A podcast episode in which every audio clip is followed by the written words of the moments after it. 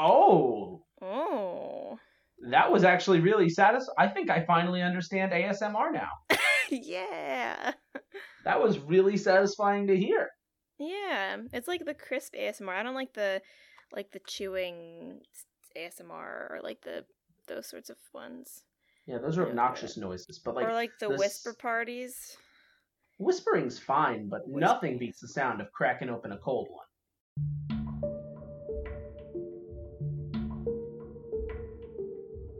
There are many stories told about the bond between mother and child. Dramas, tragedies, comedies. With Dumbo, Walt Disney attempted to tell one such story.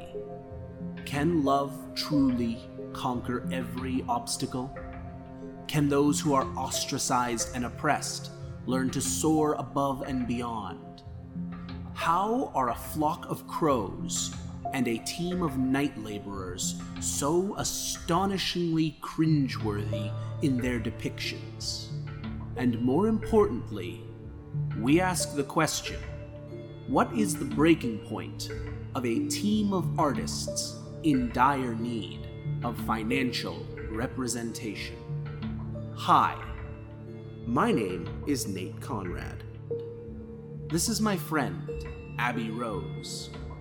In this episode, we make progress in the field of abnormal veterinary science as we begin investigating, appraising, and of course, dissecting the mouse.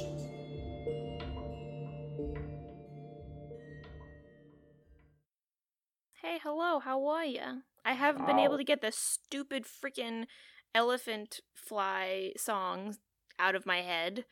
Very opposite. I have a completely I completely have a song locked into my brain that is going nonstop, but it's very much not that song. It's it's the best song in the whole in the whole show. Well, it's my favorite song in the whole show. Which one? Uh, we'll get to that in Uh a little oh. bit. Uh oh. I really hope it's not the Roustabout song because It's that not one. Okay, because like the reason why I'm I I hate that the Elephant Fly song stuck in my head is because it's Yeah, no, we you know they come from the same place. it's a it's not a good if they they're both the it's not a good look yeah. of Dumbo. But gonna- yeah. you know what does look good? Um. This is and that's a huge lie because I can't say it looks good, but the characters. I mean, in some places the characters look good, but yeah. yeah, I mean, they Yeah. look fine. they look fine. Yeah, th- that's the story of Dumbo. It looks fine. It's fine. That's just Dumbo. It's it's fine. It's fine. Walt Di- Walt Disney pitched it and he was like, "Dumbo, it's fine." It's this is fine. It's fine. Literally like like I was looking on the Wikipedia and when um they the like producers were really unhappy that the movie was so short. It was only like 64 minutes long and there's like a quote from Walt saying, "Look, like it's it's fine. Like you can't make it you can't tack on 10 more minutes because the story will collapse. It's already been stretched to the limit." It And- really had. like literally it's like a quote of him saying essentially it's fine leave it They were just we've gonna done what another. we will They're gonna fit in another elephant, pink elephant scene, except Dumbo does cocaine. oh my god. Gee, gosh. Dumbo, you need to really wake up. Here, let's get some baby powder on your face. Wow, what Mhm. kind of baby powder is this? Whoa. weirdly they all weirdly enough they also get that from the clown's tent as well That's exactly, of course, of course. yeah of course of course um uh but yeah so let's just So yeah, there's no, there's no gentle way to jump into Dumbo. Hey, Dumbo. hey dumbo hey jumbo junior i hate that like that's his name is like dumbo like he like accepts the name and like makes it his because it's such a like a mean name It it is. It really is. It's and it's I, I look at it kind of tragically. Uh because keep in mind, like he's a baby. He's he is literal baby the entire He time. is baby. He is baby. And even like freaking Timmy the Mouse, he calls him Dumbo, like from the start. I'm like, dude, you're helping him out. The least you could do is like call him by his name. Maybe Timmy doesn't know his name. Well, but isn't it like on his um like thing? His like water bowl or something? I don't know. Whatever. No, that's Mrs. Jumbo. He's got he he hangs out at Mrs. Jumbo's water bowl, missing her. Mm. we're getting we're getting into the store. Let's let's let's let's we're putting the cart in front of the horse. We're putting the cart in front of the elephant. Yeah, let's let's put the elephant out of our, our misery. That was a weird Dark. Oh wow, that was dark. That was a weird line of words that you just said. Um, yeah, like one of my favorite things to say to people is I'm going to put you out of my misery. And Oh. get a chance to say it too often, so I tried to shove it in there. and it did not go very well with this already horribly, cripplingly tragic story. Yeah. So, Abby, Yeah. why don't you tell me who are the characters in Dumbo? Oh, we're going right into it. Okay. We're we're Um, going dive we're diving in there. Diving into We're Dumbo. getting neck deep.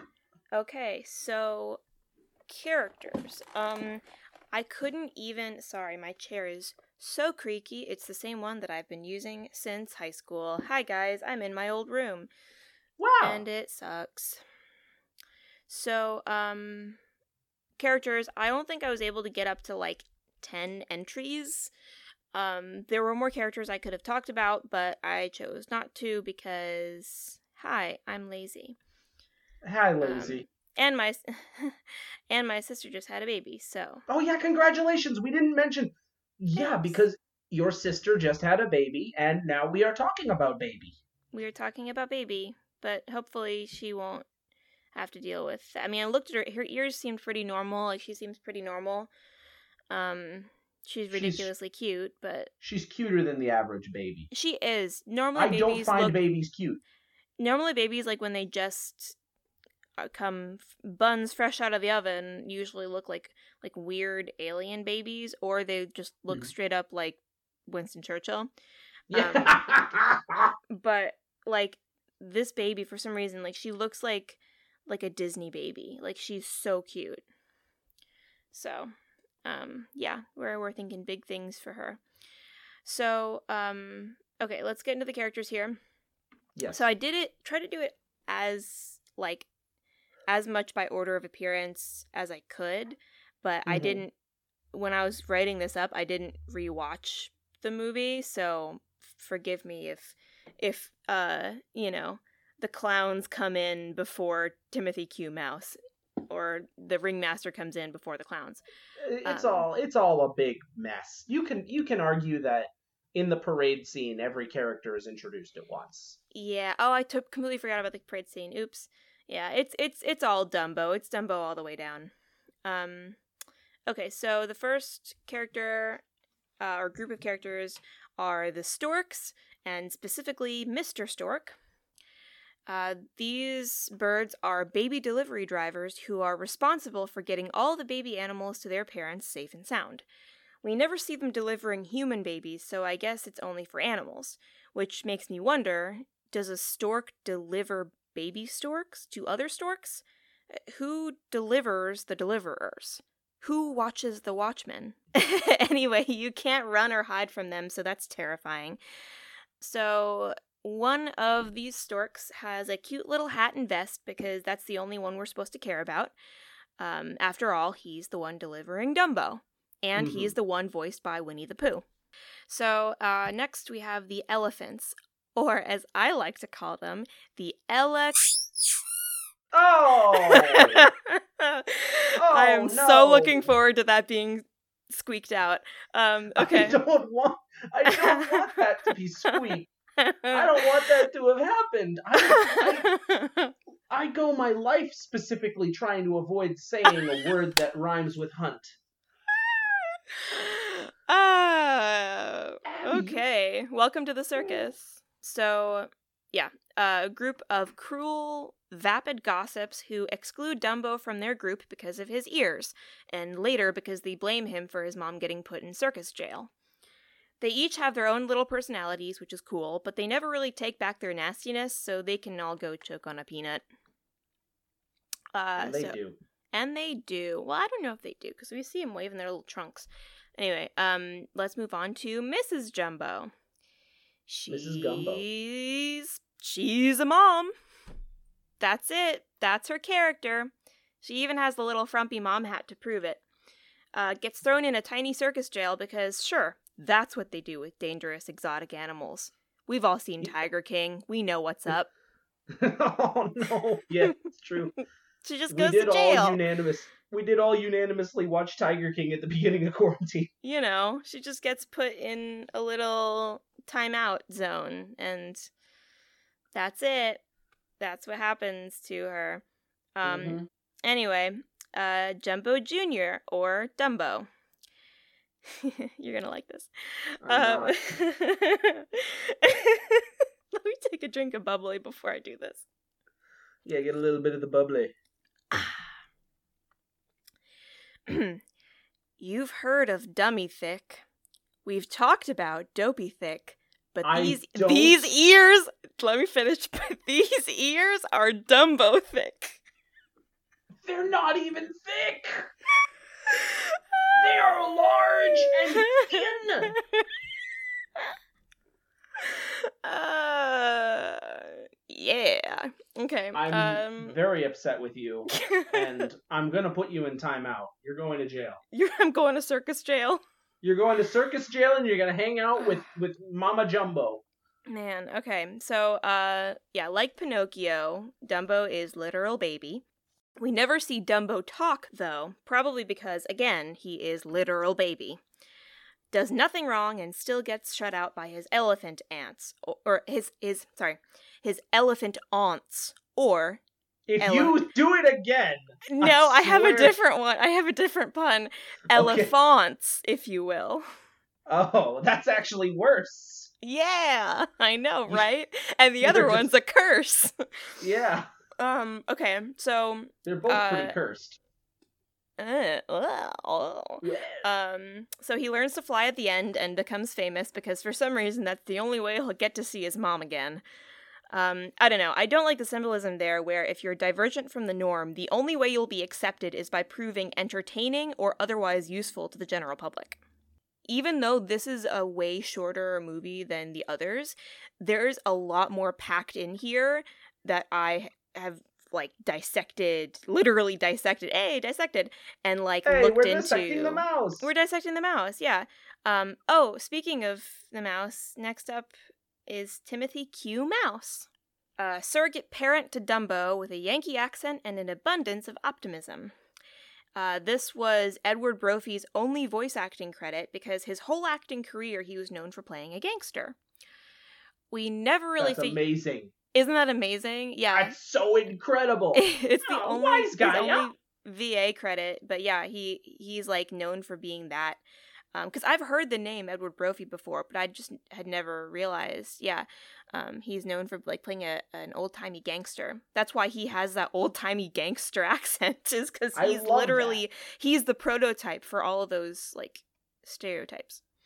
Oh, wise guy, yeah. We know how to take care of you downtown. Yeah, literally. Because I was like, I was like, wow, that's a really like tropey thing. Like you see that that sort of accent at all because he literally started it.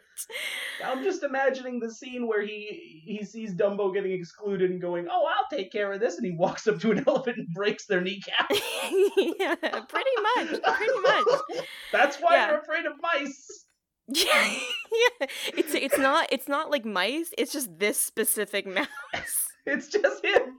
They're like, "No, no, he broke Sheila's kneecap."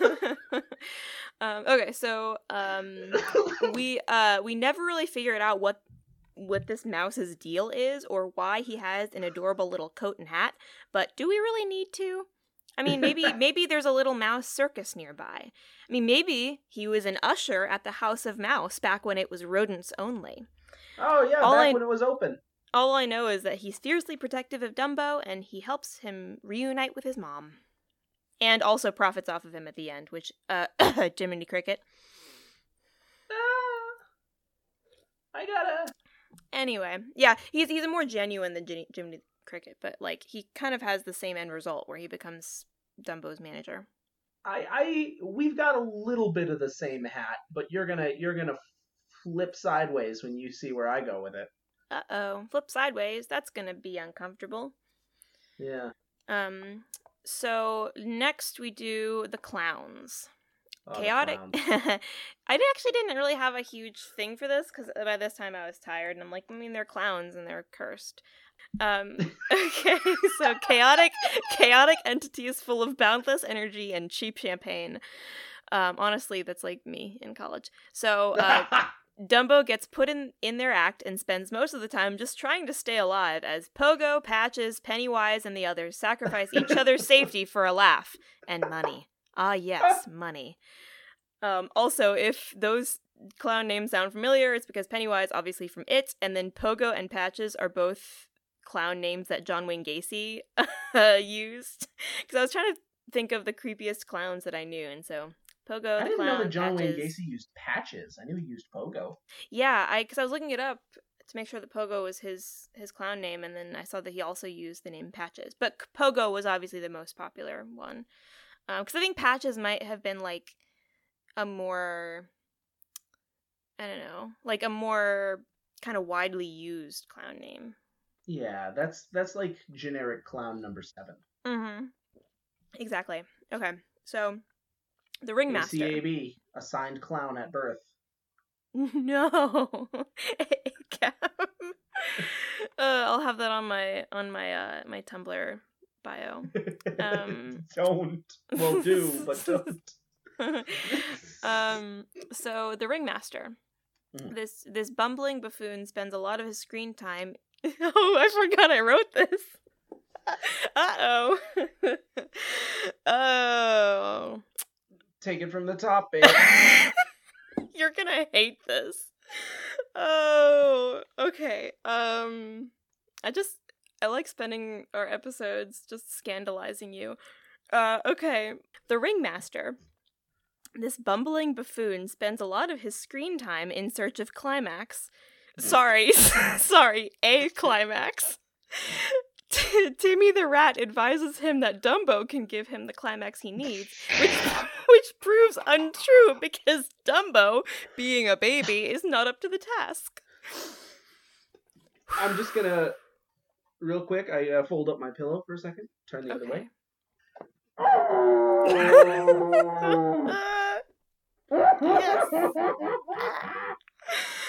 yes. Okay, I'm back. I'm better. Alright. Uh, I forgive you. Thank you. I appreciate that. Whew.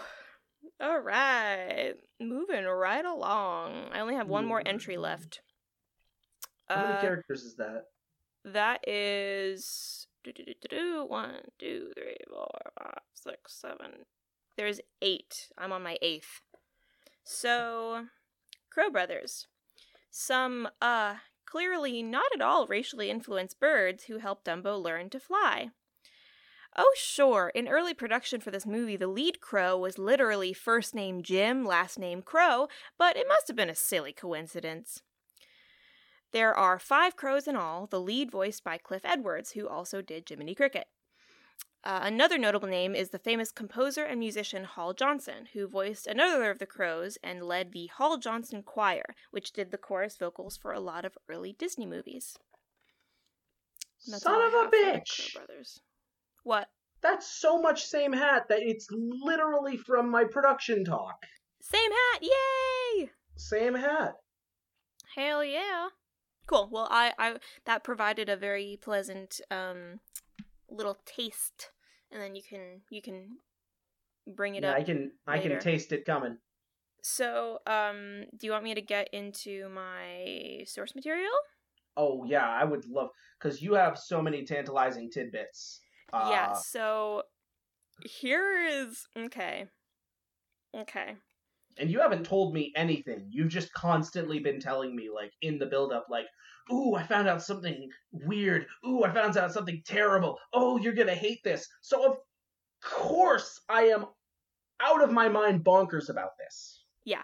So I'm gonna preface everything with content warning, major content warning, uh, mention of animal abuse and animal cruelty. So for source material, I got a lot of my info from AM Digital's article, "The Real Life Dumbo." The story of Dumbo follows the basic framework of The Ugly Duckling or Rudolph the Red-Nosed Reindeer. Weirdly enough, Rudolph came out just two years before Dumbo the movie, and the original Dumbo book was supposedly bought by Disney the exact same year that Rudolph came out. So, like, at first I was like, oh, well, Dumbo came out after, so obviously they, you know, ripped it off Rudolph because it's kind of the same story. Um, but the fact that the book was bought by Disney the exact same year that Rudolph came out is kind of indicative that it just was a, a weird coincidence. Um, anyway, in all three, a baby is born all whacked up in some way, uh, gets ridiculed for it by the normal looking ones, feels pretty cruddy about themselves, and then, in a serendipitous twist of fate, realizes that their weird thing is actually a good thing, either by doing something amazing or just doing a found family moment. All right, so, anyways, moving on. Um, a lot of people cite the actual real life inspiration for Dumbo is a real elephant from the 1800s named Jumbo, who was super incredibly insanely popular. Um, which Jumbo being the inspiration makes sense considering I like the mom literally names him Jumbo Jr. in the beginning. So maybe Jumbo is supposed to be his father. Um, so Jumbo was born in Sudan in 1860. Mommy was killed by poachers, and Jumbo was captured and sold to Lorenzo Casanova, an Italian and animal dealer and explorer. Which, by the way, that sounds like such a fake name. Like, hi, my name is Romeo Italiano, and I'm here to buy your elephant. Like, wow, Lorenzo Casanova. Lorenzo Casanova.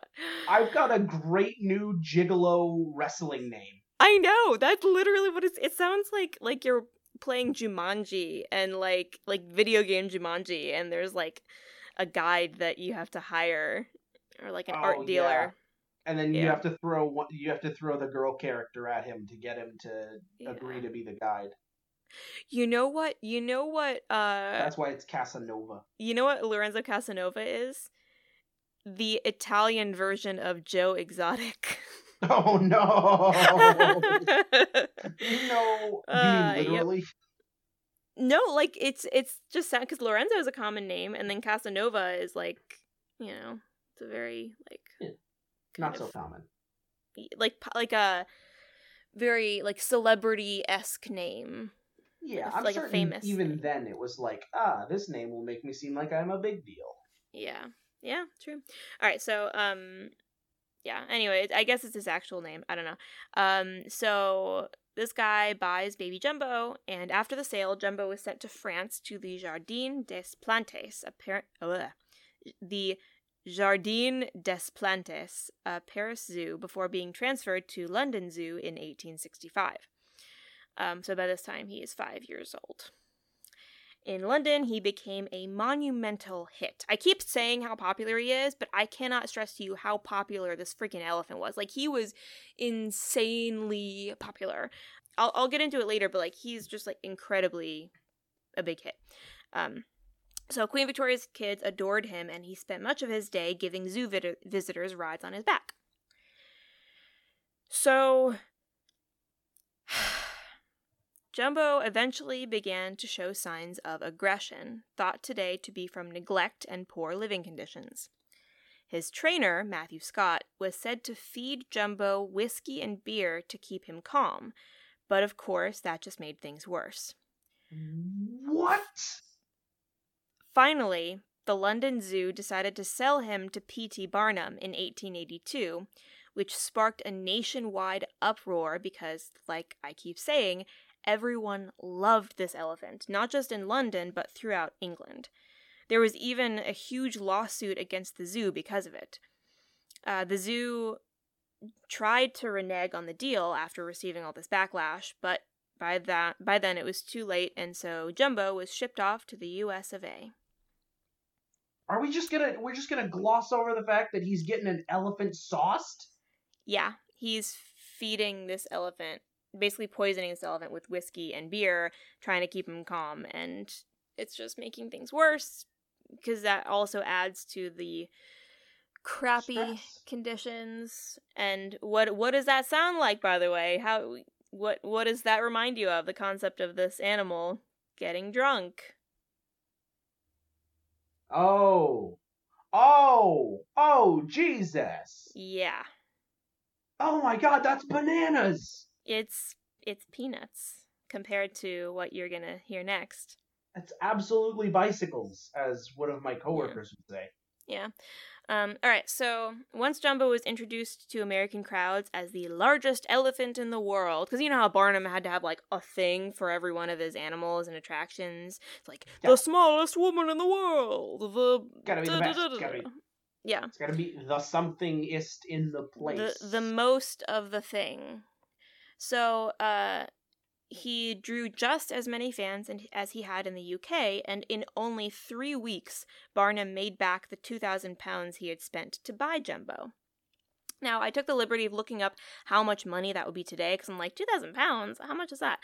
Uh, and do you want to guess how much that would be today? uh, what year was it? It was in 1882. Um, I want to say 1882. That would be the equivalent of 20 million today. Um, no, that's way high. Oh, uh, it would be the equivalent of 200,000 today. Close. It's uh, in 2020 that would be 242,000 pounds sterling and 253,000 dollars USD. Hey. Hey. But yeah, like cuz like think of it like 2,000 bucks at like the turn of the century would be like a couple hundred thousand dollars. Right. Yeah, much. that's Which is- an insane amount of money. That's that's a down payment on a mansion. This is when penny candy could be purchased with a penny. Yeah, you could do like 20 pieces of candy for a penny or something. Um, yeah, so insane, insane, insane. Um, in the membrane. And he made that up in three weeks. So in Barnum's autobiography, Life of P.T. Barnum, he writes All England seemed to run mad about Jumbo. Pictures of Jumbo, the life of Jumbo, a pamphlet headed Jumbo Barnum, and all sorts of Jumbo stories and poetry, Jumbo hats, Jumbo collars, Jumbo cigars, Jumbo neckties, Jumbo fans, Jumbo polkas, etc., were sold by the tens of thousands in stores and streets of London and other British cities. I'm just imagining Mel Brooks in Spaceballs. Yep, pretty much. So Jumbo the flamethrower. Yeah, yeah, pretty much. Yeah, like jumbo neckties, jumbo cigars. Um, yeah, so really, they're they're going ham with the uh, jumbo ham uh, with the with the merchandising. So, and I was trying to think of it. I can't think of an animal that's equally popular today. Like there's Harambe, but that's really more for the meme than anything else. Grumpy even- cat. even well but not even like like even dolly the cloned sheep didn't have that much of a draw and she's a freaking clone she's like a miracle of science and grumpy cat i mean like we have memes again with harambe we have memes and stuff but we don't really have like a widely beloved animal as much as they did anyway um as i said and as we've been talking about he was a huge hit and drew the biggest crowds in the history of barnum's circus he died in 1885 at the age of 25 when he was fatally struck by a train, but they stuffed his hide and brought it touring along with the circus for two more years. Wow. Yep. They. Hmm. Hmm. I mean, I can see why they would do that because it's like something that would that makes sense to somebody like P.T. Barnum. It's economical. It's it's a real P.T. Barnum thing to do. If it's a could do that very a Barnum thing to do. What a guy. Played by Hugh Jackman. Played by Hugh Jackman. Um, I hate that movie so much. I never watched it because I, I, never watched it either, but like conceptually, like, oh, let's make P.T. Barnum this inspirational figure who showed people that it's okay to be different. Let's Forget the make him sim- ex- it's okay to be different as long as I'm making money off of it. that's that's the real life story, and we're treating him like a fictional character played by huge jacked man. huge jacked man. Just get huge jacked man to play him, and he's sympathetic immediately. Uh oh, look at him. He's sympathetic now. Um, so now the Dumbo story was originally a Roll-a-Book. It's like a type of like a novelty book for kids, written by Helen Aberson and Harold Pearl in the late 30s. But there are no existing copies of the original, only the book that came out after the movie. So many think the original was never published. It was just a manuscript that Disney picked up. So, okay, here is where the actual origin story stops and the crazy starts. So, okay, that the, the getting poisoning an elephant and stuffing its body wasn't the crazy. poisoning? They didn't poison him. They, he got hit by a train. No, he he got. You said he was uh, fed on beer and whiskey, and I was like, oh, Oh, they're getting him sauced up. And then you said no, they're poisoning him, and I because I had completely forgotten that alcohol is not fit for animal consumption. Oh yeah, yeah. No, um, yeah, no. that the poisoning doesn't come till later. Just just sit sit tight. Um, so, Um, so, so doing doing research for this, I couldn't shake the feeling that there was another true elephant story that I was forgetting about. There's Jumbo, which was the inspiration for the story itself, but I kept thinking that there was another important historical elephant. Then I remembered Topsy. oh my fucking god! So here's where, if you really are sensitive to animal cruelty and you've been sticking it out, maybe you should stop listening because I have a feeling this isn't really a good episode for you. I'm so excited to hear you tell me about Topsy. For those who don't know about her and haven't watched that Bob's Burgers episode, Topsy was a female Asian elephant who was killed by electrocution in Coney Island at the turn of the 20th century. In the 1870s and 80s, the circus that owned her, the Forepaugh Circus, had a rivalry with Barnum's Circus and their elephants.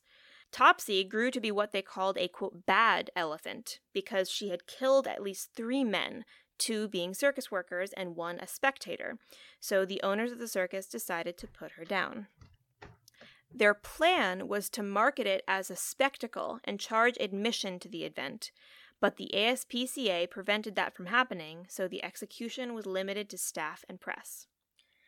Topsy was fed poison, electrocuted, and then strangled to death in January of 1903. Now, the execution of circus animals wasn't a new thing. Plenty of elephants, tigers, and other animals that were deemed too dangerous to continue with the circus got put down rather than kept because this was the lawless anarchy of the turn of the 20th century. So you're asking, what sets Topsy's death apart, besides the fact that she was electrocuted?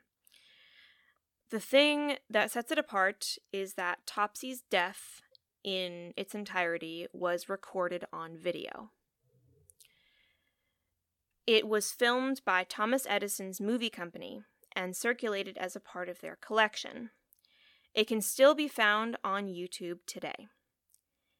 In fact, in preparation for this recording, I forced myself to watch it, and guys, don't. Just oh my god! just don't. It's so awful. Uh, Edison's connection to Topsy has sparked theories that he had electrocuted her as a stunt for his War of the Currents against Nikola Tesla. But since he wasn't actually at the event and the execution happened a decade after the feud ended, that doesn't seem to be the case, no matter how much Louise Belcher from Bob's Burgers would like to think it is the case.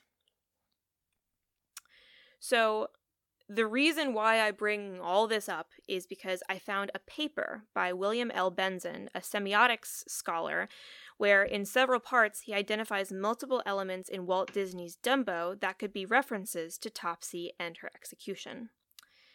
The paper is called Walt Disney's Dumbo, A Myth of Modernity, and it's so awesome. I could probably spend this entire episode just going through all the different semiotic connections he makes about this movie.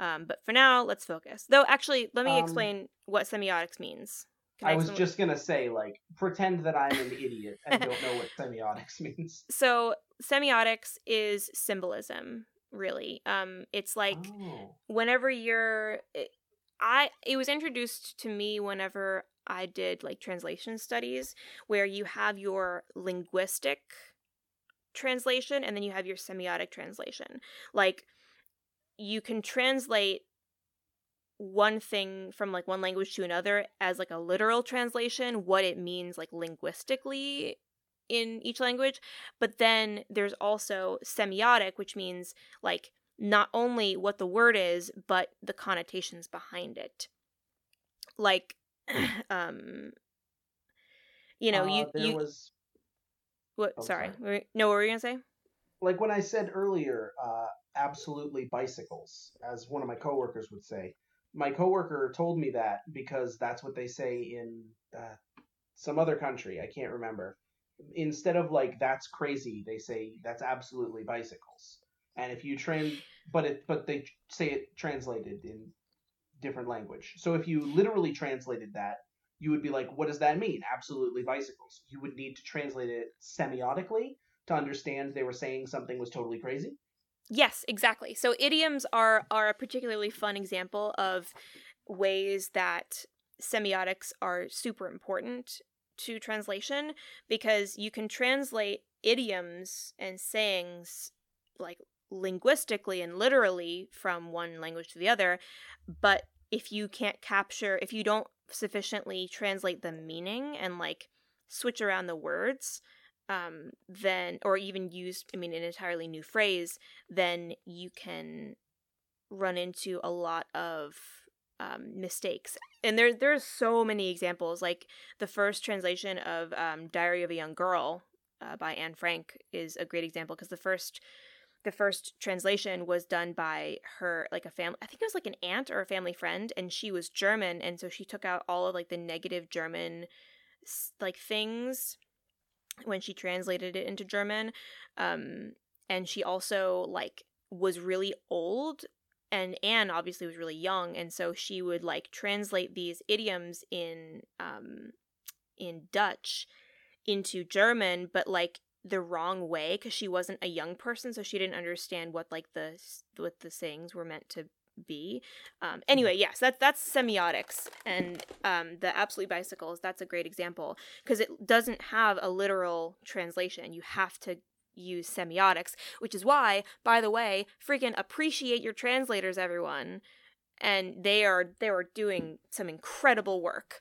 And so don't just call attention to them when they do it wrong you know? Like you need to appreciate all that they do for us. Um but yeah so semiotics and semiotic scholars um analyze these sort of symbolic elements in movies and in media or really in anything literature whatever No, yeah, I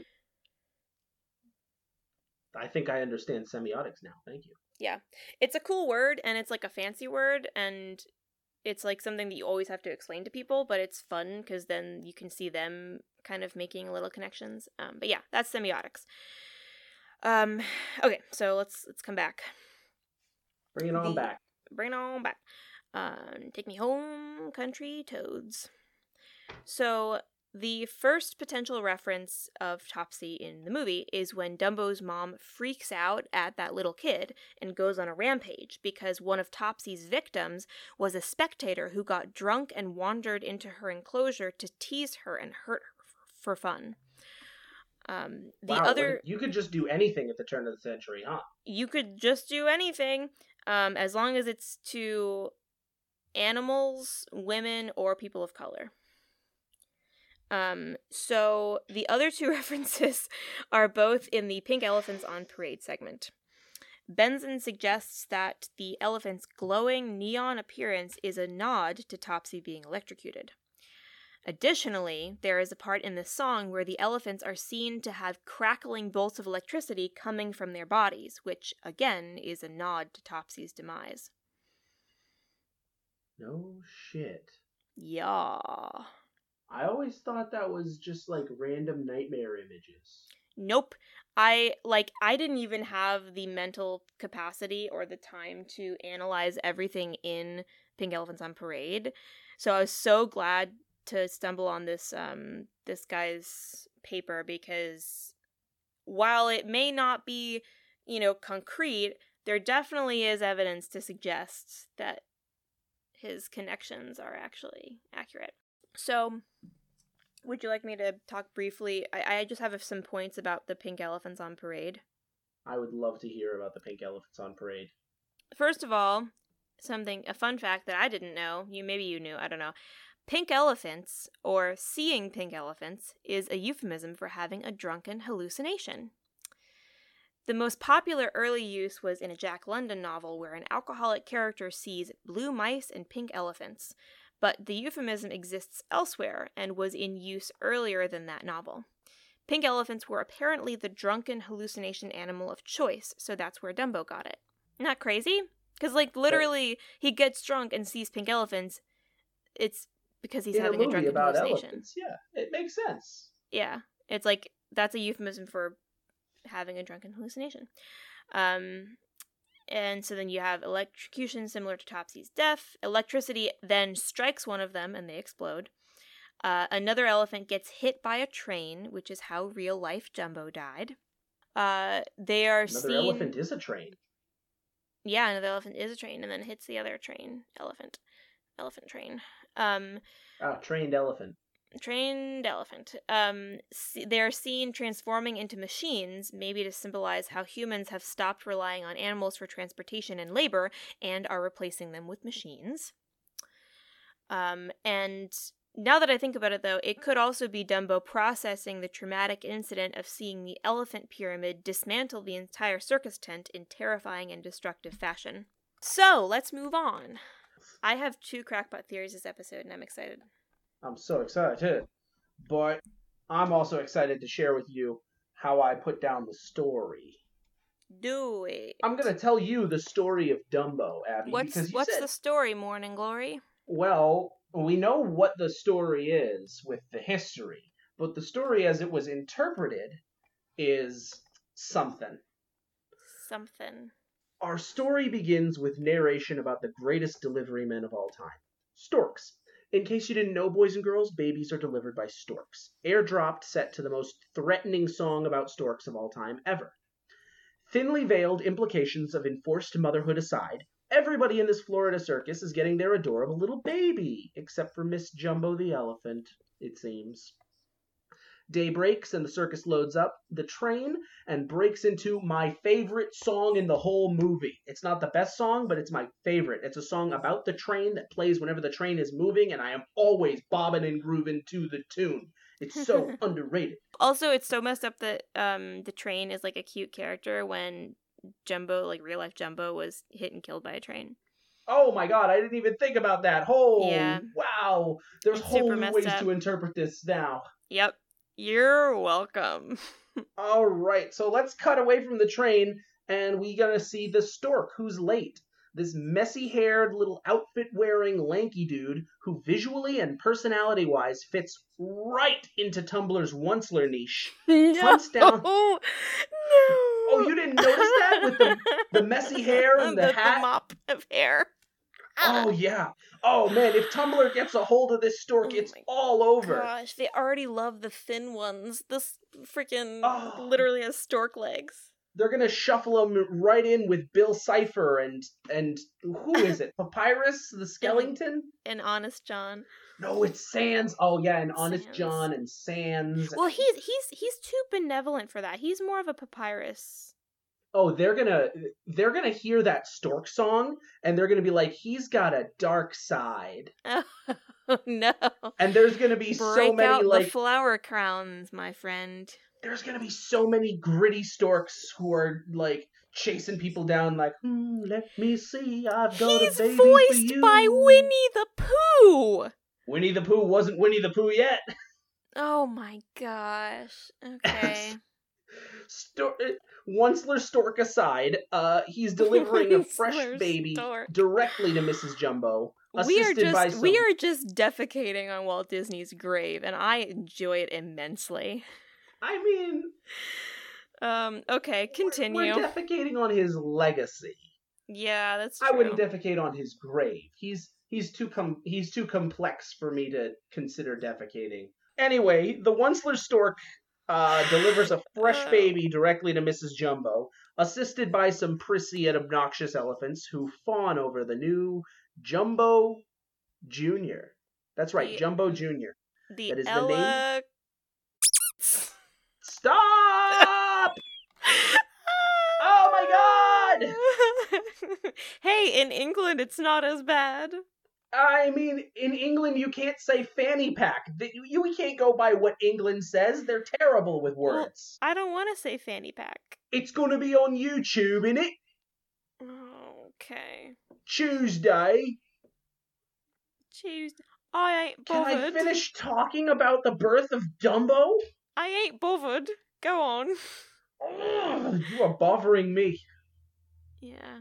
So, Jumbo Jr., the name of the elephant who gets delivered, at least until his big floppy ears get exposed. Not even a minute after, literally less than a minute after he's unwrapped, I counted. He's getting bullied by those prissy and obnoxious elephants. Nevertheless, his mom protects and loves him. Meanwhile, Disney sneaks in a twofer with the little engine that could. I'm still bobbing and grooving to that tune. Still bobbing and grooving to that Casey Jr.'s out of pop ba doo, zee ba dee ba doo, rap ba da da da. As the train settles into town, in the dark, in the rain, we're treated to the scene that kind of took me by surprise, because I've never once heard anybody talk about it. And the Oh, song. yes. The song that kind of took me by surprise, because I've never once heard anyone talk about it. Yup. A, a group of faceless, dark skinned characters whom we will never see again pile out and, with the help of the elephants and camels and various other beasts of burden, begin to put up the tent. And they sing one of the diegetic songs in this movie. There's that word again, diegetic. Because they're actually singing it while they're working. They sing a song about how they're happy and cheerful and they can't read or write and how they slave away and blow all their money, and it is not a good look, I tell you what. More people need to talk about the Roustabout song, alright? More people need to more people need to talk about how they don't like the Roustabout song, and more people need to talk about how the Roustabout scene doesn't even need to be in the movie. Nope. Like you not could even at all. that and not lose any of the narrative. Because during the song, basically you have these circus animals working side by side with the roustabouts, setting up the circus, and there's sometimes even cutting from the roustabouts doing a task to the elephants doing that same task, which You saying they're a- juxtaposing their Yeah. Uh, their labor with that of beasts of burden? yeah Yeah. a co- clear uncomfortable comparison. Like I hate it. Oh my gosh. I yeah, I hate it cuz I've never seen Dumbo before and then I watched that and I'm like, "Oh, no, I- don't do that. Oh, don't cut to Dumbo being cute. That's not going to help anything." but hey, hey, Abby, what? don't worry about it because we're gonna have a big parade. Hey, don't worry about big it. Parade. Hey, don't worry about it. Look at Dumbo with his tiny Dumbo-sized hammer. Where did he even get Oh, that thing? We don't know. Don't it's worry cute about though. the hammer. Jumbo Junior is gonna is gonna slip and fall into a mud. Oh, so funny. Haha. Just ignore that overt racism. Now Jumbo Junior's getting a bath. It's so cute. Aww. Aw. Now Jumbo Junior's getting mocked and bullied for his physical appearance, and his mother is getting punished for defending him and disciplining those who would assault her child. Uh oh, her But eyes hey, turn look. red with fury as she is constantly assaulted and subdued for her perfectly rational reaction to there being absolutely no barrier to protect her and her precious literal infant. Haha! the ringmaster got knocked into the water. Classic. So, after her Oh. little outburst, she's stuck in solitary confinement, separated from her child, with her so called friends talking shit about her and her kid. From here on out, Jumbo Jr. has no one left to call him by his name, no one to protect, protect him from rejection from the other cruel members of his community, and he's just Dumbo to everyone, even to his new friend, Timothy Q. Mouse. What's the Q Every- stand for? Listen. Don't worry about it. Don't worry about it. He's his friend who stands up for him and gets him his big break at the store star, as the star of the show. The top of the pyramid of elephants. Sorry, I need to re-say that. Elements. No, whenever you every time you say Timothy Q Mouse, Mhm. I always think you're gonna say Timothy T Turfbanks. every single time without fail. Every time. I don't know why. They're cousins. It's been so, it's been so long since I've listened to that episode, but I still think Timothy Timothy T. Turbanks, Esquire. Timothy. oh, so he's gonna get him the star of the show. He's gonna get him on the top of the pyramid of elephants. How does he get him this job? Obviously, by whispering the word climax an awful lot to the sleeping ringmaster and hypnotizing him into thinking it was his idea. Oh, I wanted to learn more about this, so I typed mouse sleep hypnosis climax into my search bar, and I discovered that I hate the internet. Stop! I discovered a new fetish. I discovered that I hate it. I hate it so much. Oh, so there's a there's a few things wrong with this plan and act. First, you can't stack elephants in a pyramid. They're going to crush each other. Bottom line. Second, they don't even get into a pyramid configuration. They form a vague stack of elephants balanced on a ball as they ins- insult each other constantly. They're terrible. Third, they clearly never practice this, not even once, because they don't realize that he's going to trip on his ears. Fourth, they don't do anything to help Dumbo with his stage fright other than his good friend Timmy jabbing him with a needle to shock him out. Because, you know, this moment is so much more important than the physical or psychological well being of a baby. So naturally, they all come crashing down in what is somehow both the best animated scene and the worst animated scene in the whole movie. It's like somebody was drunk while animating this and forgot what a character model was. Fred. Fred. The, t- the tent is torn down, and we get a sad version of Casey Jr., and I'm still bobbing and grooving to it. It's It goes so slow and so sad, and I'm still there like, bob and groove into my favorite tune. It's it's in a minor key, which I can't do because I don't know anything about music. Anyways, the elephants are gossiping about Dumbo and how he has been made into a clown for his transgressions. This is so shameful a position that the elephants, who have been treating him like shit the entire time, all agree that he is no longer considered an elephant. His manager, TQM, because I'm not going to say that. I'm not going to make you remi- remembered about Timothy, T. Turfbanks, tries to look on the bright side as Dumbo, who's lost his mother, his name, his culture, and his dignity, all before the tender age of one whole month, looks vaguely unhappy. One whole week, really. So to cheer him up, Timmy takes Dumbo to visit his mother in jail, where she sings him one of the most heartbreakingly beautiful and most underrated Disney songs of all time. This right here is the best song in the whole movie. And Tim looks around at all the other animals who get to hang out with their mamas looks back to baby mine Jumbo Jr., watching him get rocked by his mama through one of the bars of her prison cell, shedding a single tear. But hey, here's the clowns again! Oh, they're talking about how funny it'll be to drop Dumbo from a thousand feet. Oh, they're so proud of their fantastic comedy genius. They sing themselves a little song about hitting the big boss up for a raise. Whoa, ha ha ha! Infant abuse and exploitation. Da, da, da, da, da, da.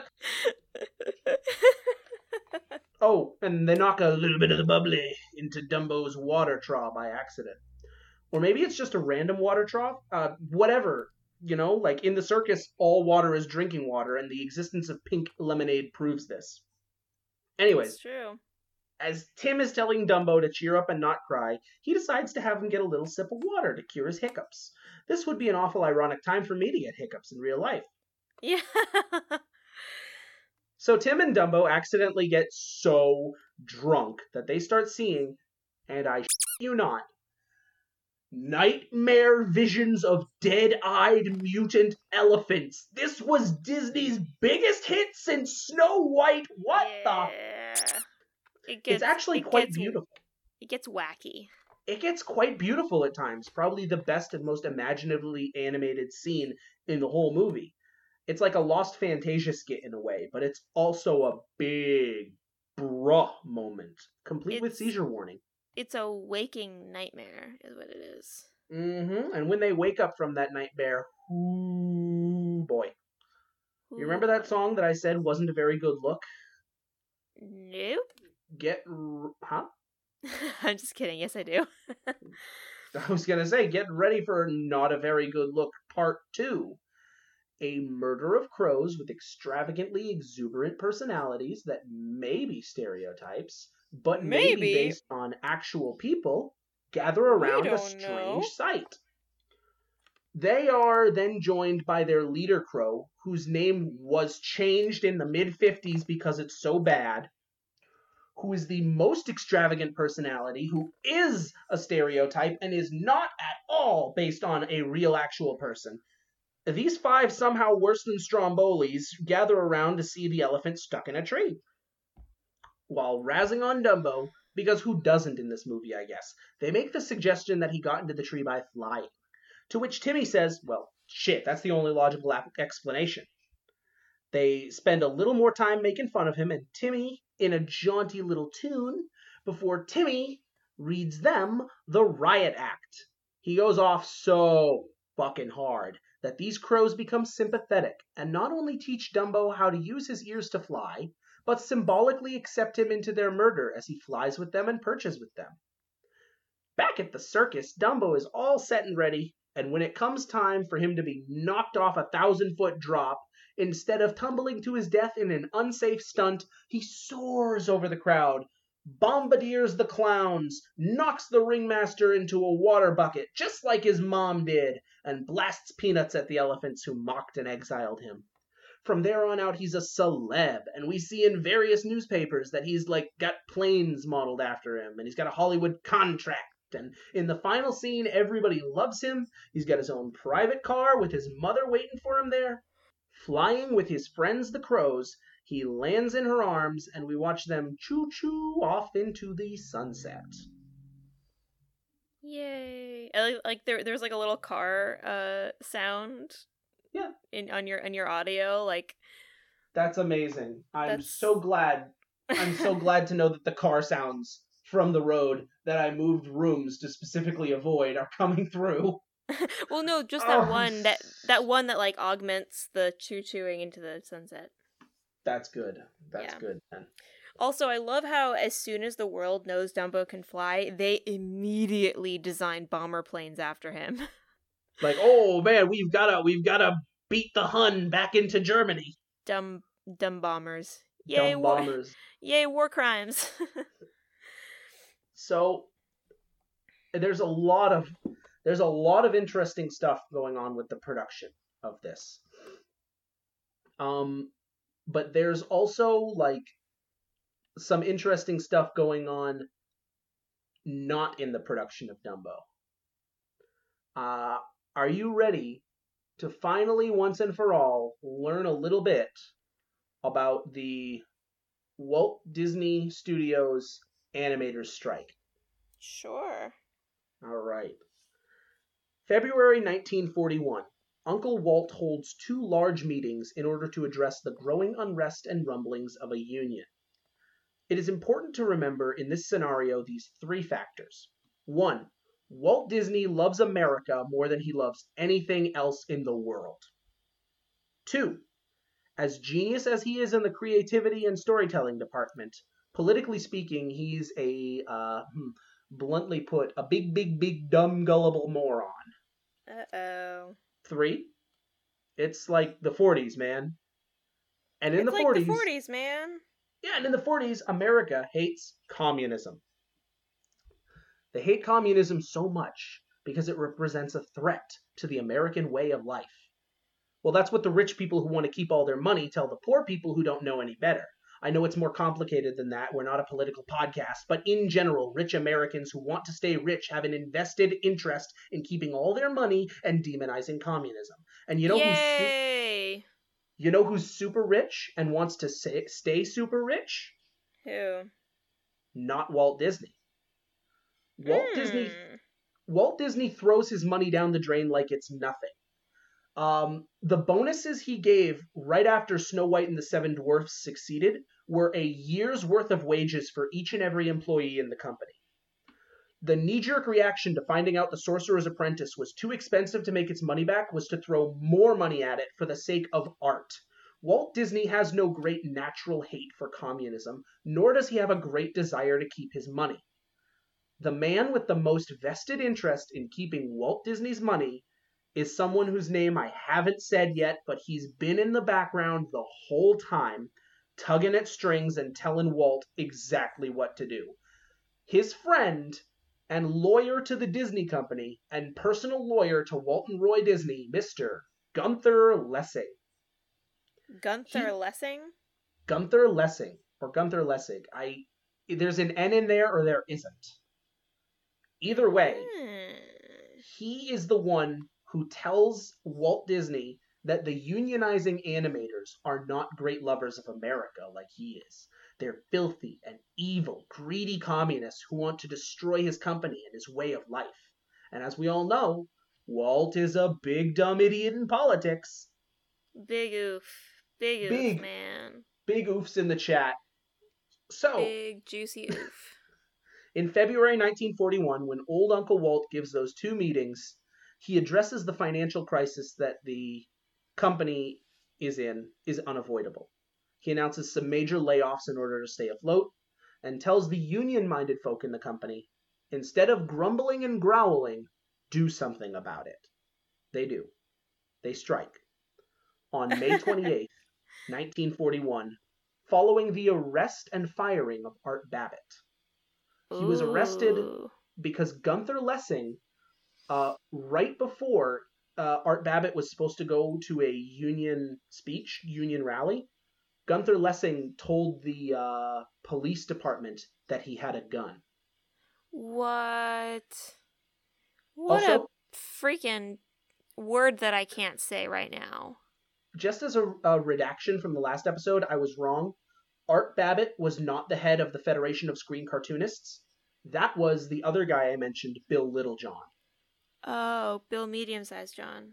Bill, yeah, Bill Ordinary John. Okay. Um, but yeah, Art Babbitt would eventually go on to become the uh, head of the uh, union that forms here. oh, also- the the actual real union. The real union, not the fake fake fantasy union uh, created by Walt Disney at the suggestion of Gunther Lessing. Uh huh. So he's like the the evil guy backing He's the, the not. Sidious. Yeah, I sure. You haven't seen Star Wars. I keep. Oh my god. I'm sorry. Just do you need a moment to No, I quell don't. your immense disgust for me and mine? I don't have disgust. I just I'm so upset at myself for not remembering. It's Like, okay. I It's need okay. to You've, remember. you've blocked it out. It's fine. Also, also, quick Hmm, aside on this financial crisis I mentioned. Yeah. Uh, here's a little quick breakdown of budgets versus box office sales for the first four movies of the Disney Company. Snow White cost $1.49 million to make and made $7.8 million at the box office. Whew. And wh- how are they going under? Well, like I said, Walt throws money at everything and everyone. Uh, and all the top animators have this big, you know, expensive lifestyle that they can live because they're paid so much. And he just built a new uh, studio in Burbank, California. And also, Pinocchio cost 2.28 million. So that's where a lot of the money went. But do you know how much money Pinocchio made? How much money? $1.9 million. Ooh, that hurts. That's significantly less than Snow White made. Yeah. Fantasia cost 2.28 million and made back an estimated 1.3 million. Whew. Okay, yeah, that makes sense now. So think about everything you saw in Dumbo and compare it to the quality of the last four films. Not four, three. Mm, definitely better than um Snow White. Um Snow White had a budget in the million. Dumbo only cost $950,000 to make. wow. and it made back 1.3 million more than enough like for the movie but still not enough for the deep deep deep poopta they're in Poopta.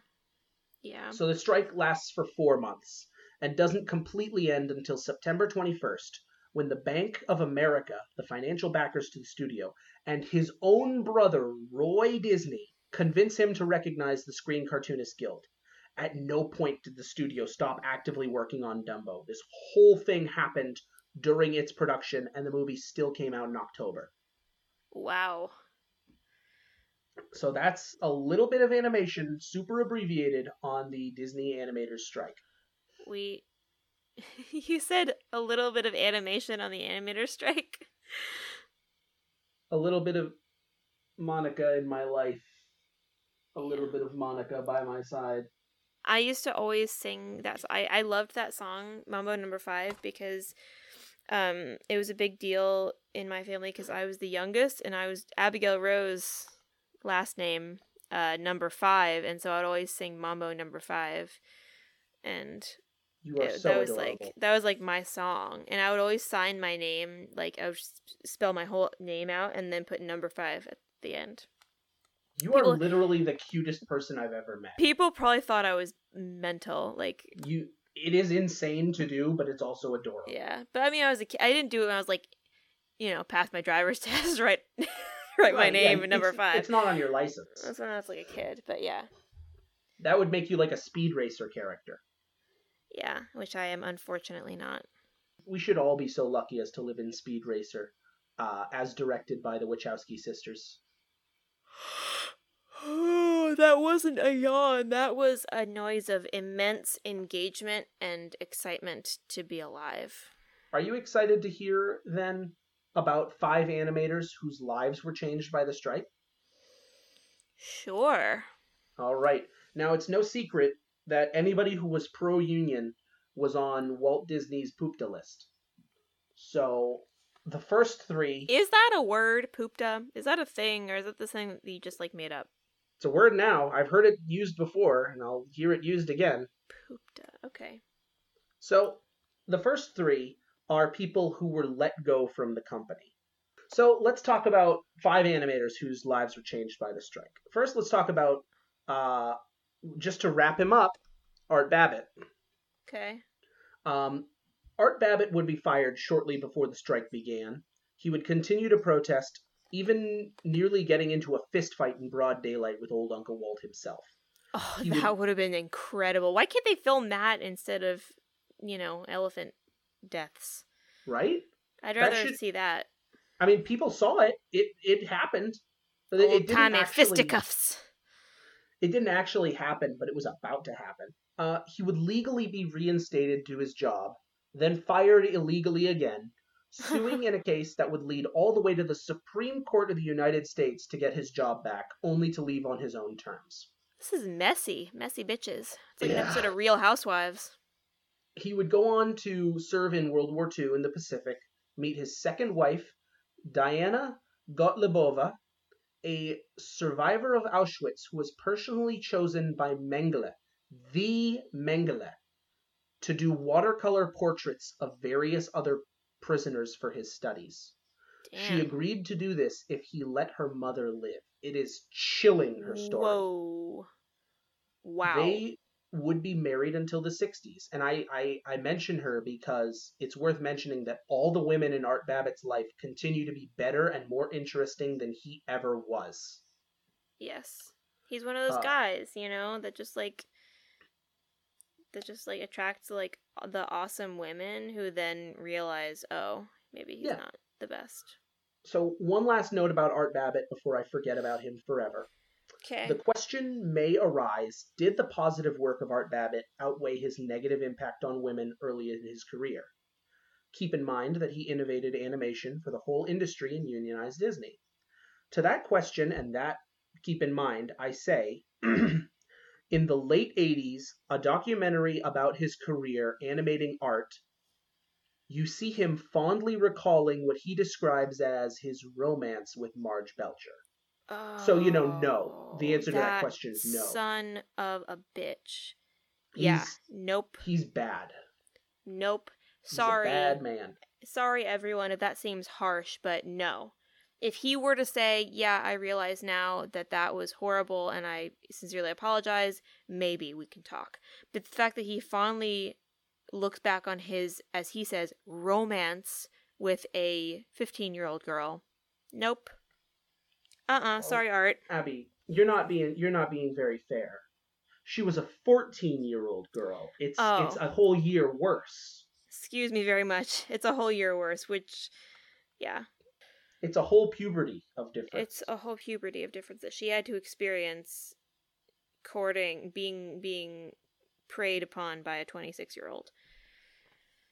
So let's move away from Art Babbitt and never talk about him again. I'm amenable. I'm anemone to that decision. Anemone? An enemy, an enemy, an enemy's anatomy, a Nemo and another me. Yep. Bill Littlejohn.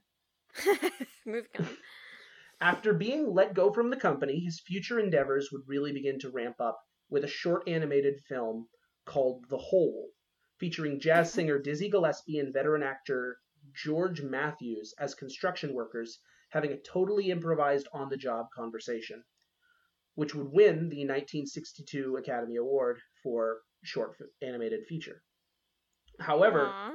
you might know him better for being one of the head animators in virtually every single classic Charlie Brown film. Aw, cool. Uh, Walt Kelly. He was also fired uh, for being pro union.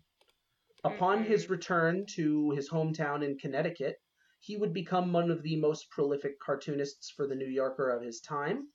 He would also go on to create a newspaper comic that was highly popular in the 50s, all the way, I believe, into the early 80s, called Pogo, which takes a lot of inspiration from the traditional Disney style and lent a lot of inspiration to modern newspaper comic artists.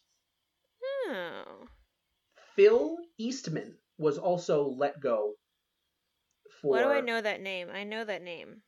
Once he started working with other companies, he would come to know Chuck Jones, a well regarded animator in Looney Tunes cartoons, basically responsible for everything with a southern accent. And he would introduce him to another personal friend by the name of Ted Geisel, resulting in a lot of Dr. Seuss cartoons between the two.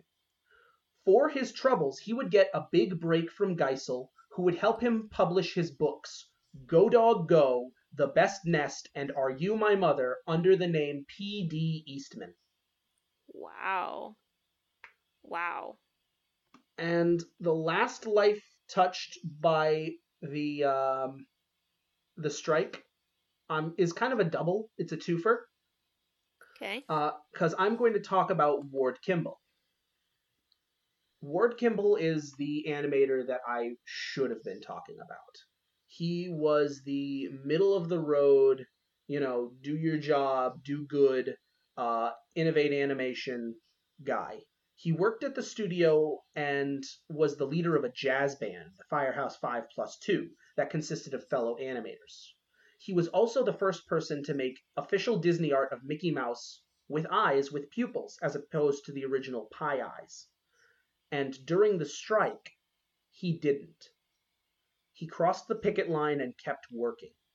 Later on, he would be quoted as saying that he was a liberal and believed in the strike, but didn't believe he should be doing it. In Huh. doing so, he kept his job and stayed in Uncle Walt's good graces as one of the last people that Walt Disney felt that he could trust in the studio. Walt Disney was touched by the strike in the sense that he no longer felt like he could trust his animators. He felt like they would rebel against him for something as petty as money or a name in the credits. You know, just little petty things. Um,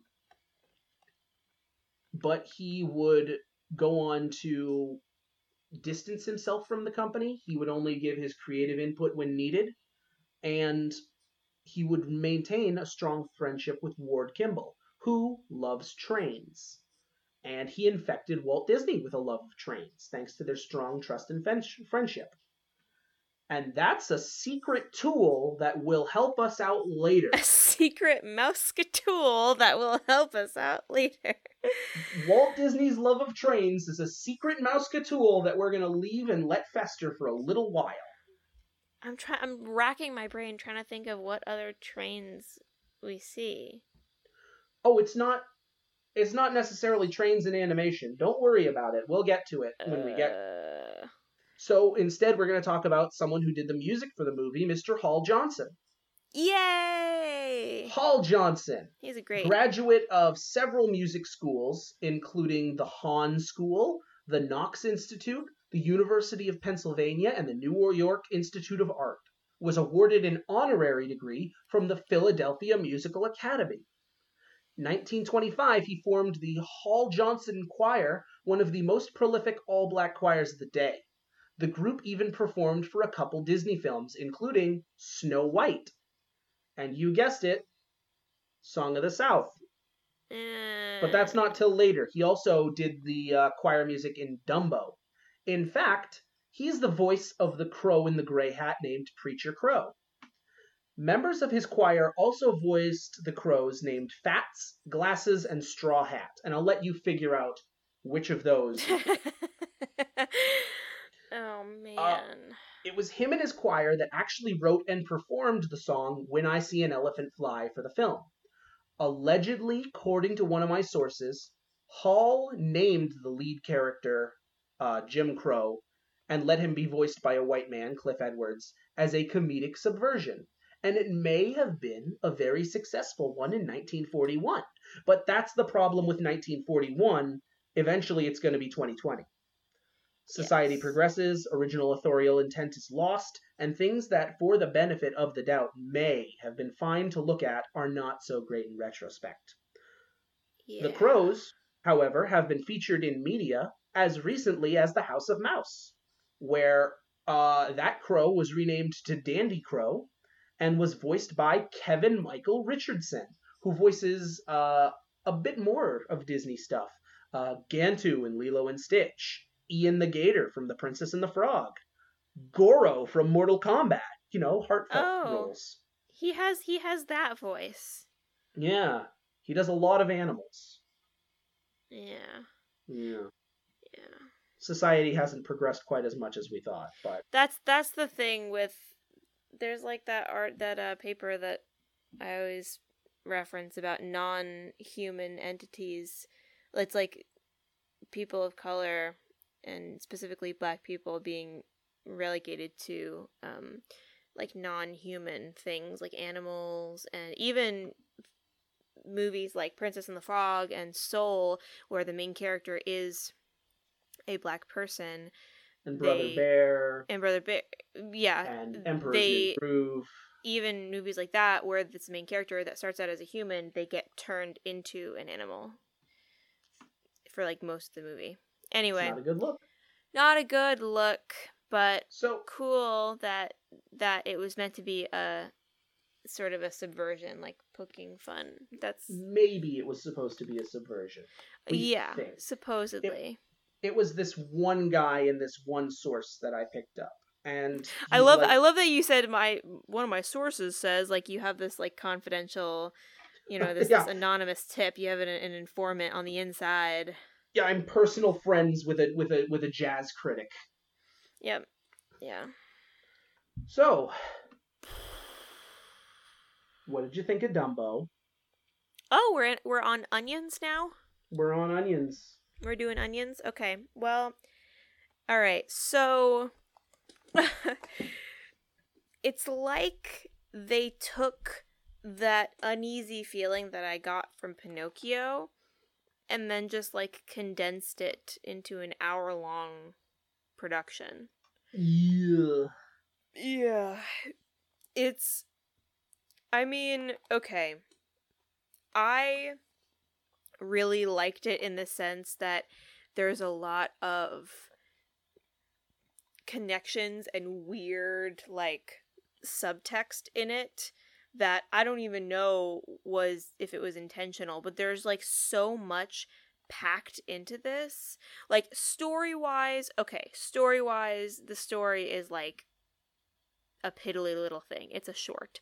But in order to pad it out to 64 minutes, they packed like the characters and the visuals with all of this stuff that you just need to unpack and it's really interesting unraveling all the things. Like even it like in like the crows and in like the roustabouts and like the songs and the the uh, visuals of it and especially in pink elephants on parade where you can go and even frame by frame you can get interesting things there. So it's almost like even though the writers and the general production wasn't really sure how to make it a full length production, it's like the animators spent that time putting in all of the little interesting shout outs and all the interesting little subtextual um, tidbits that they were thinking about at the time.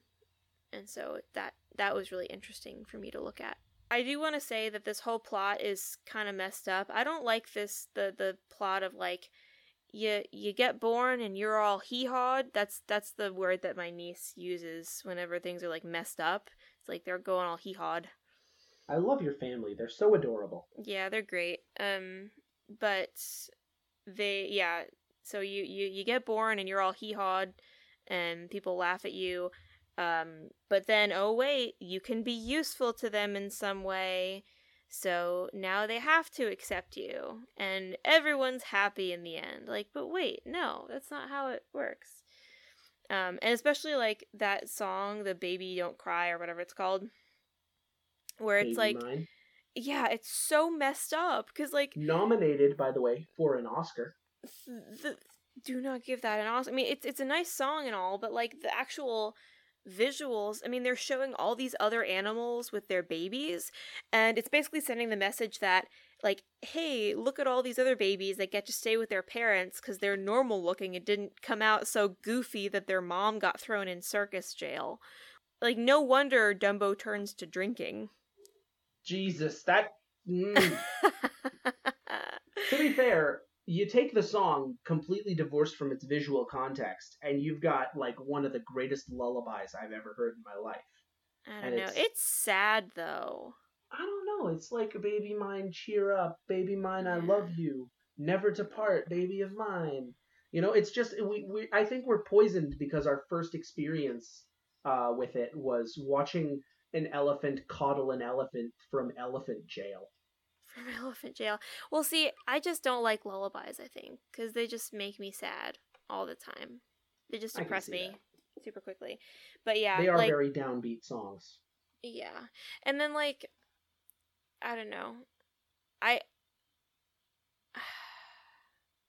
It's hard for me to recall all of the like the story as a whole. Like there's so much that we've talked about that it's hard to recall like how I first felt about it when I watched it. You know? Yeah, that's fair. I that's why I wrote mine down. Yeah. I think it's kind of weird that, like, we never really even see Dumbo's motivation. He's like Snow White, where things just kind of happen to him. His motivation is that he's a literal infant and he wants Yeah. people to stop bullying him. His motivation he'll is do baby. he'll do anything that someone says will get people to stop bullying him. Yeah. That's it. He'll grab onto the first tail that says we're gonna get your mama out of the clink. Yep, pretty much. Like, what happens when he is, like, an adult and, like, he grows into his ears and he stops being able to fly? Like, what's gonna happen then? I mean, is he gonna get hit by a train? Are they gonna freaking. No, stop. what's gonna happen to him does he grow because the original dumbo i think dumbo was like like an adult and he so he was the world's smallest elephant. I think it was definitely it's still in that like old old timey movie kind of like uncanny valley weirdness. Um we're not into like kind of modern or more modern movies yet. Like i consider like Aristocats a little bit more of a closer to what we would see in a movie. Whereas yeah, that, Dumbo is very clearly in the past. Yeah, because we are we are in what is referred to as the golden age of uh, Disney movies. It's the golden age in the sense of like you know the golden age of comics, where it's like Yeah. ah this is these are the originals. This is what everything is based on. Yeah. and not necessarily like in terms of quality but you can you can watch like any of these five movies it's only five movies in the golden age you can watch any of those five and say with confidence that influenced a future disney movie Mostly you're looking at Fantasia when you say that. You mostly I know. I was. I was just gonna say, yeah, Fantasia. It's coming back to Fantasia always. point- All roads lead to Fantasia. All my roads lead to Fantasia. Love that. Yep. Love that Fantasia. But the the next age is of course the wartime age, also known as the package feature age. Basically what I'm saying is like the silver age is when we start seeing the polished films that are based on what we see in the golden age. Observation, opinion, crackpot theory. Observation. Gimme, gimme the skinny. All right, I don't know if you know this, Abby, I, I don't, don't know. know. a lot of things. but the stork was played by Sterling Holloway. Wow. Wow. When you when you mentioned that, you mentioned a lot of stuff that I I had to tell you, and I was like, oh no, she knows everything already. I already, yeah. But yeah, Yep. let's just breeze through this. The stork was played by Sterling Holloway. This was his first ever role for Disney in film or short. He would go on to be the voice of the Cheshire Cat, Kaa the Snake, Roquefort the Mouse in the Aristocats, and Winnie the Pooh. Um, and he reprises this exact role in a short called Lambert the Lion. Lambert the Sheepish Oh. Lion. Oh, Lambert the sheepish lion. That's cute. Yeah. He, uh, he, uh, the stork, same stork, accidentally delivers a lion to a flock of lambs and is raised. oh, uh, he's literally sheepish. Ha Mhm. ha ha. That's Uh, funny. In my observation page, I have also written down birds with no further uh, context. So I noticed birds. I think I was going to say that birds are the only ones that wear clothes, and then I remembered um, the the um, Oliphants. Timmy the mouse wears clothes. Oh, and the Oliphants wear hats, and I the mean, yeah. crow and the crows wear clothing. Yes, but crows are birds. Oh yeah. so tired and hungry. All right, here's my opinion on Dumbo. Mm-hmm. Compared to previous films, this one feels lazy to me. The slashed Yeah. budget shows in the reduced runtime, the lower quality animation, and this is a small gripe, but it feels like there was either Foley sound missing or less Foley was done. Uh, Foley is sound effects. Yeah. Animation isn't am- as ambitious as Pinocchio or Fantasia. The characters aren't as likable as Snow White or Pinocchio, and it honestly has aged worse than Milk on all fronts. The only saving graces are Casey Jr., Baby of Mine, and the Pink Elephants, which I have put down a little note evil. Uh, so, you know, it's an evil saving grace, the Pink Elephants. Maybe the clowns. I'm not just putting this one last, I'm dropping it dead last. Um, to say that I'm putting it into the 60th place that I have on my list would be a disservice to ever having made this list. So I'm not doing that. But I am going to put it in 10th place. Tenth place out of four. 10th place out of 4. Um, and it's going to stay there unless we're in for some real reekers in the wartime package film era. I recommend this film be watched while extremely drunk or high at a party. I want to I want to get my opinion out here real quick. Making a live action remake of an animated film is the stupidest thing you could ever do because you're basically saying how about we limit ourselves and limit our imagination as we try to cash in on the nostalgia of something this great and it never turns out any better. It always usually turns out like worse and best case scenario, you only do something like interestingly different, uh, as is the case, as was the case with 101 Dalmatians. But we'll get to that when we get to that. But that all said, like my distaste for live action adaptations of animated films, I honestly, truly, and genuinely think that if you have a choice between watching Dumbo, the animated film, and Dumbo the Tim Burton live action remake, just just bite the bullet and watch that because at least you get to see Tim Burton direct uh, Batman and the Penguin again. At least you get to see his him with some familiar faces again. Mm-hmm. I, I I can see that because I think don't they do more like world building and more building around actual Dumbo? They do. It they completely change the story because Dumbo is just like a prop for the human characters, which is so stupid in anything else. But like these human characters have like a story and they have something going on with them. And within the first like half hour, Dumbo flies. And there's no roustabouts, there's no crows, there's nothing to worry about about that. There's the encroaching commodification of joy being addressed. Um, the exact thing that Disney I accuse them of doing. Like when I when I refer to Disney in my free time, I refer to the Disney Empire of Joy, how they will buy anything that sparks joy in anyone and they will just run it into the ground as much as they can.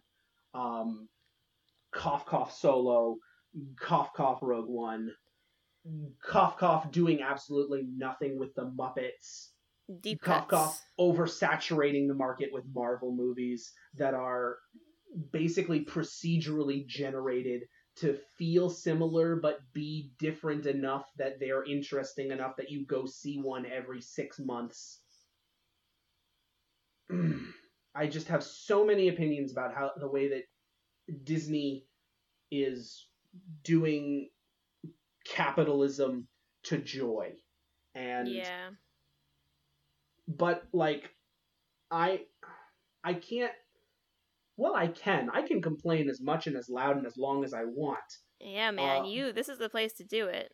but I have to take it and I have to give it with a grain of salt because I'm in the theater watching those Marvel movies. I paid for a ticket to see Dumbo. I genuinely got excited when Dumbo flew and Dumbo got his mother out of the circus and yeah, there's a whole jailbreak subplot where Dumbo busts his mom out of the circus. Wow. But you know the whole subplot that we didn't talk about about the magic feather and how Yeah. Dumbo thinks he needs it to fly, but then he Yeah. decides that he can fly on his own without it. Yeah. Gutted. Oh. He needs the feather to fly.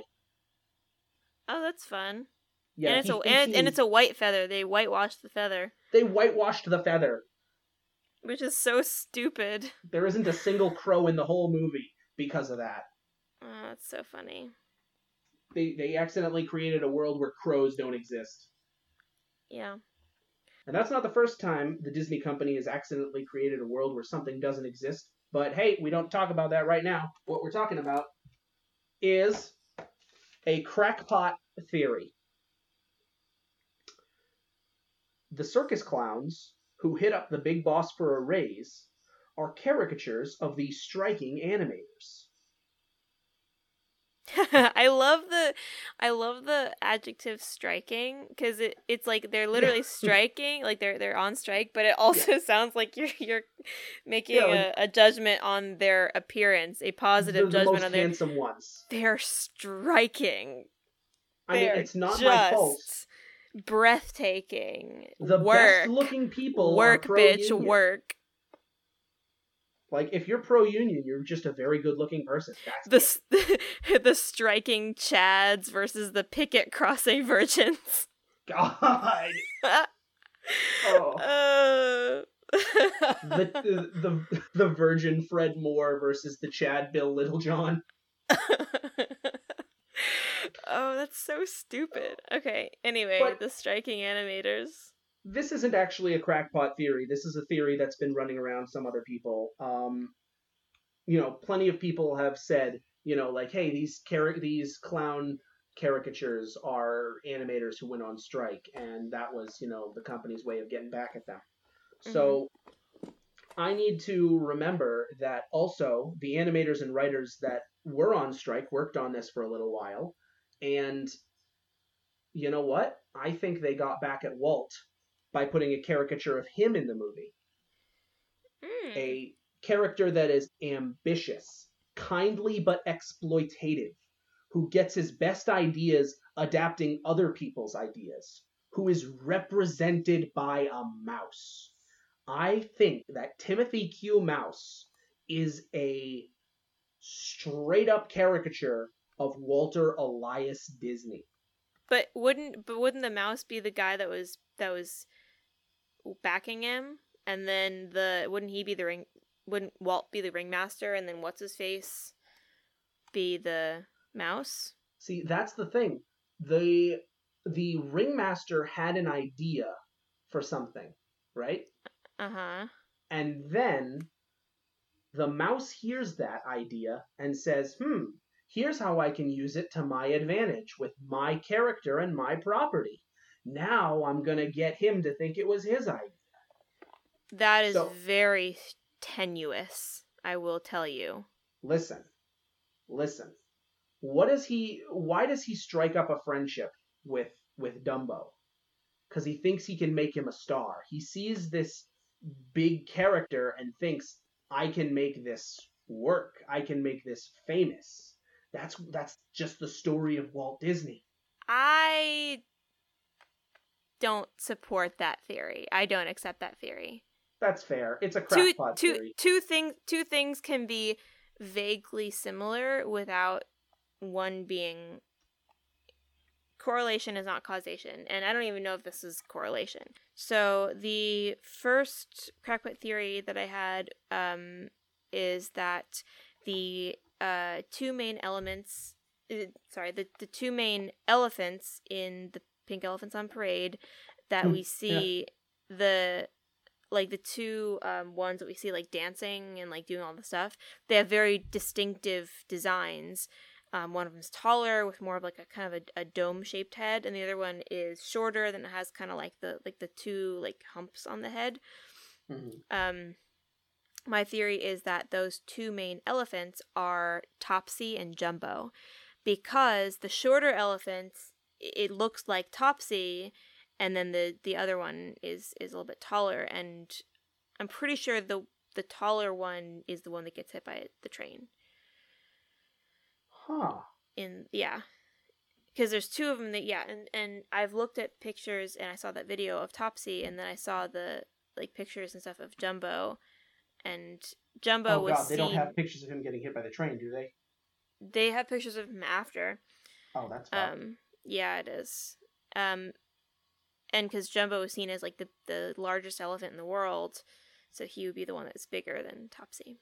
Um anyway so yeah that's that's my first crackpot theory um, and then my second one is the reason why Dumbo's ears are so long is because when Mr. Stork stopped to rest on that cloud, Dumbo kept sinking down and the, the stork kept having to pull him back up again.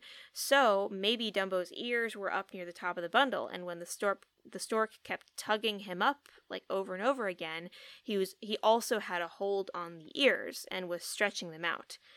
And oh. yeah, but but and before before you say that's like not realistic or not how ears work, need I remind you that Dumbo's ears are seen one being used as a swaddling blanket, two as a towel to poke into his ears and clean them, and three tied up in a knot above his head.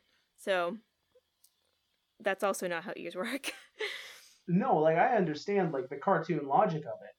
But, but yeah, so because he had to like keep pulling it back up again and pulling it back up again, so maybe that's how his ears got stretched out. Huh. I was see, I was thinking that maybe the idea was like uh, Dumbo is an African elephant being delivered to Asian elephants, and that's why you know because they have a different in ear size. But no, that's I like that one. I I accept that crackpot theory. Yay! I accept good. both crackpot theories. Yay, good. I'm glad. All right, and that's all. That's all the crackpot theorizing I have. So all that le- that's left, I believe, you know, is where where does he where does Dumbo fall on the list for you? So Dumbo uh, is number three on my list, right above Snow White. Snow White's still last. Still Dumbo is last, above it. Snow White. Yeah, sorry, Snow White. I just, even though Dumbo, as you said, was kind of like lazy and it felt like they, it really did feel like they were padding it out. The, like, the latent effect of it and, like, the weird symbolism and, like, the weird, like, things made it interesting to me, even if it wasn't meant to be compelling in that way. It was still really fun to dissect in a way that Snow White was not. That's fair. That's fair. You you got a completely diff- you get a completely different perspective on these. I just realized because you get to dissect them in a way that is related to the original story. So that's where that's where your you know dissection perspective comes from on Dumbo. Whereas I was looking at this purely from like a production standpoint, and from that standpoint, like that's where it disappointed me at every step of the way. Um, which is why I I I couldn't find myself quite as interested in it, and I was actually more interested in the strike than than this. Um, so I think that's interesting to see how that that plays into our opinions. That's I never con- Yeah. I'd never considered that.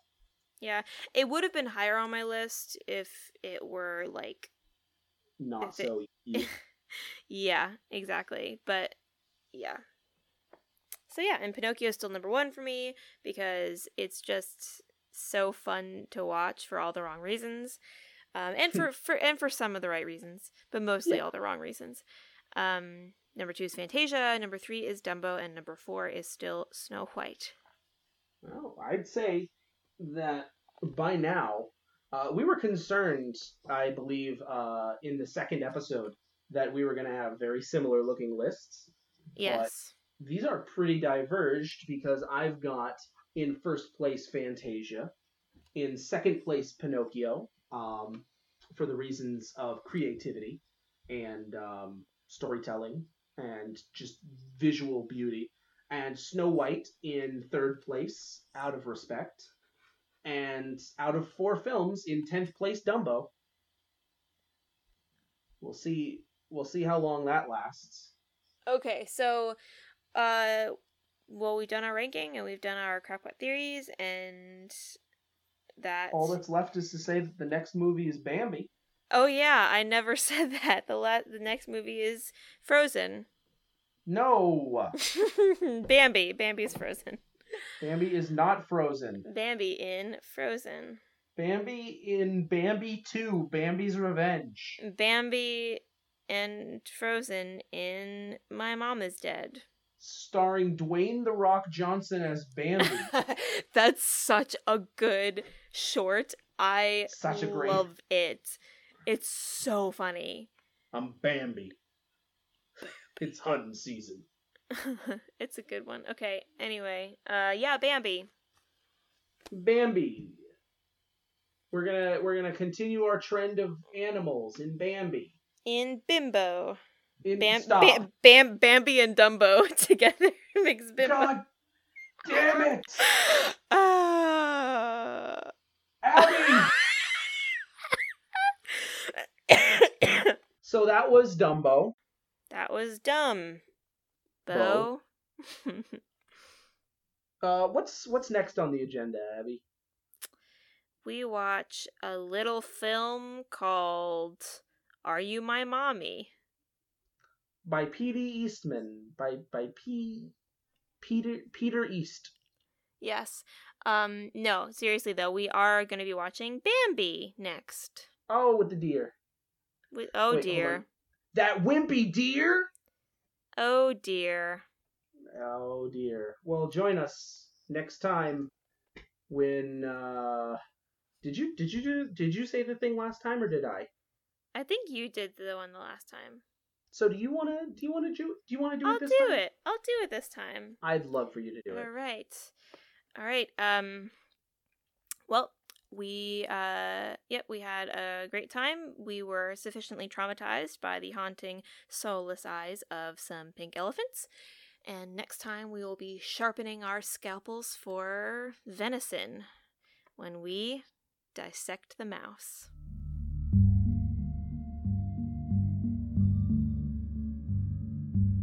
Dissecting the Mouse would like to acknowledge the art provided on commission by Eric, Morgan, and Silas, as well as the editing done on commission by Connor, and of course, the research done by Abby and Nate. Links to the business information for all involved artists are provided in the expanded credits, as well as a bibliography of relevant sources. Nate would also like to extend his personal thanks to his library coworkers Dissecting the Mouse is intended as a review based on subjective opinion and is not intended to be a scholarly source.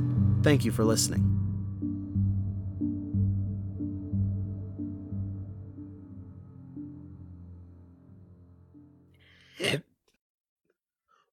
Was that? that was me getting possessed by a clown. That's what it was. the clown's Don't get possessed by a clown. It makes you oh, make Oh, that man. noise. yes. God.